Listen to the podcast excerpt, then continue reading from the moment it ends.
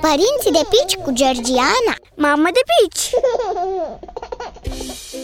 Salut! Vorbim astăzi despre renunțarea la biberon. Asemenea renunțării la suzetă și despărțirea copilului de biberon îți poate da ceva bătăi de cap.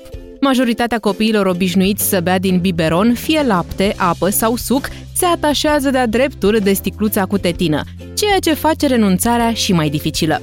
Tocmai de aceea ar fi bine să demarezi procesul de înlocuire a biberonului cu o căniță între un an și un an și jumătate.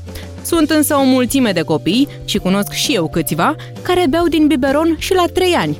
Eu îmi propun să o dezvăț pe fetița noastră de biberon până la 2 ani iar asta înseamnă că mai am la dispoziție 12 luni ca să fac asta.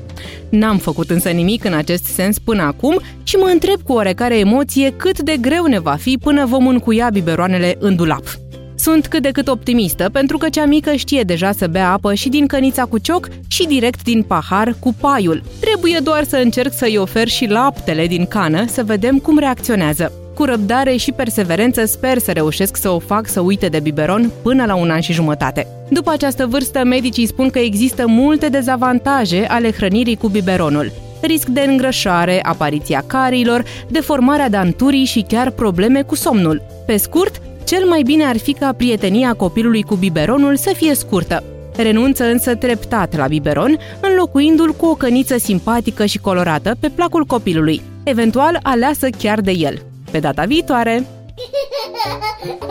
Părinții de pici cu Georgiana Mamă de pici!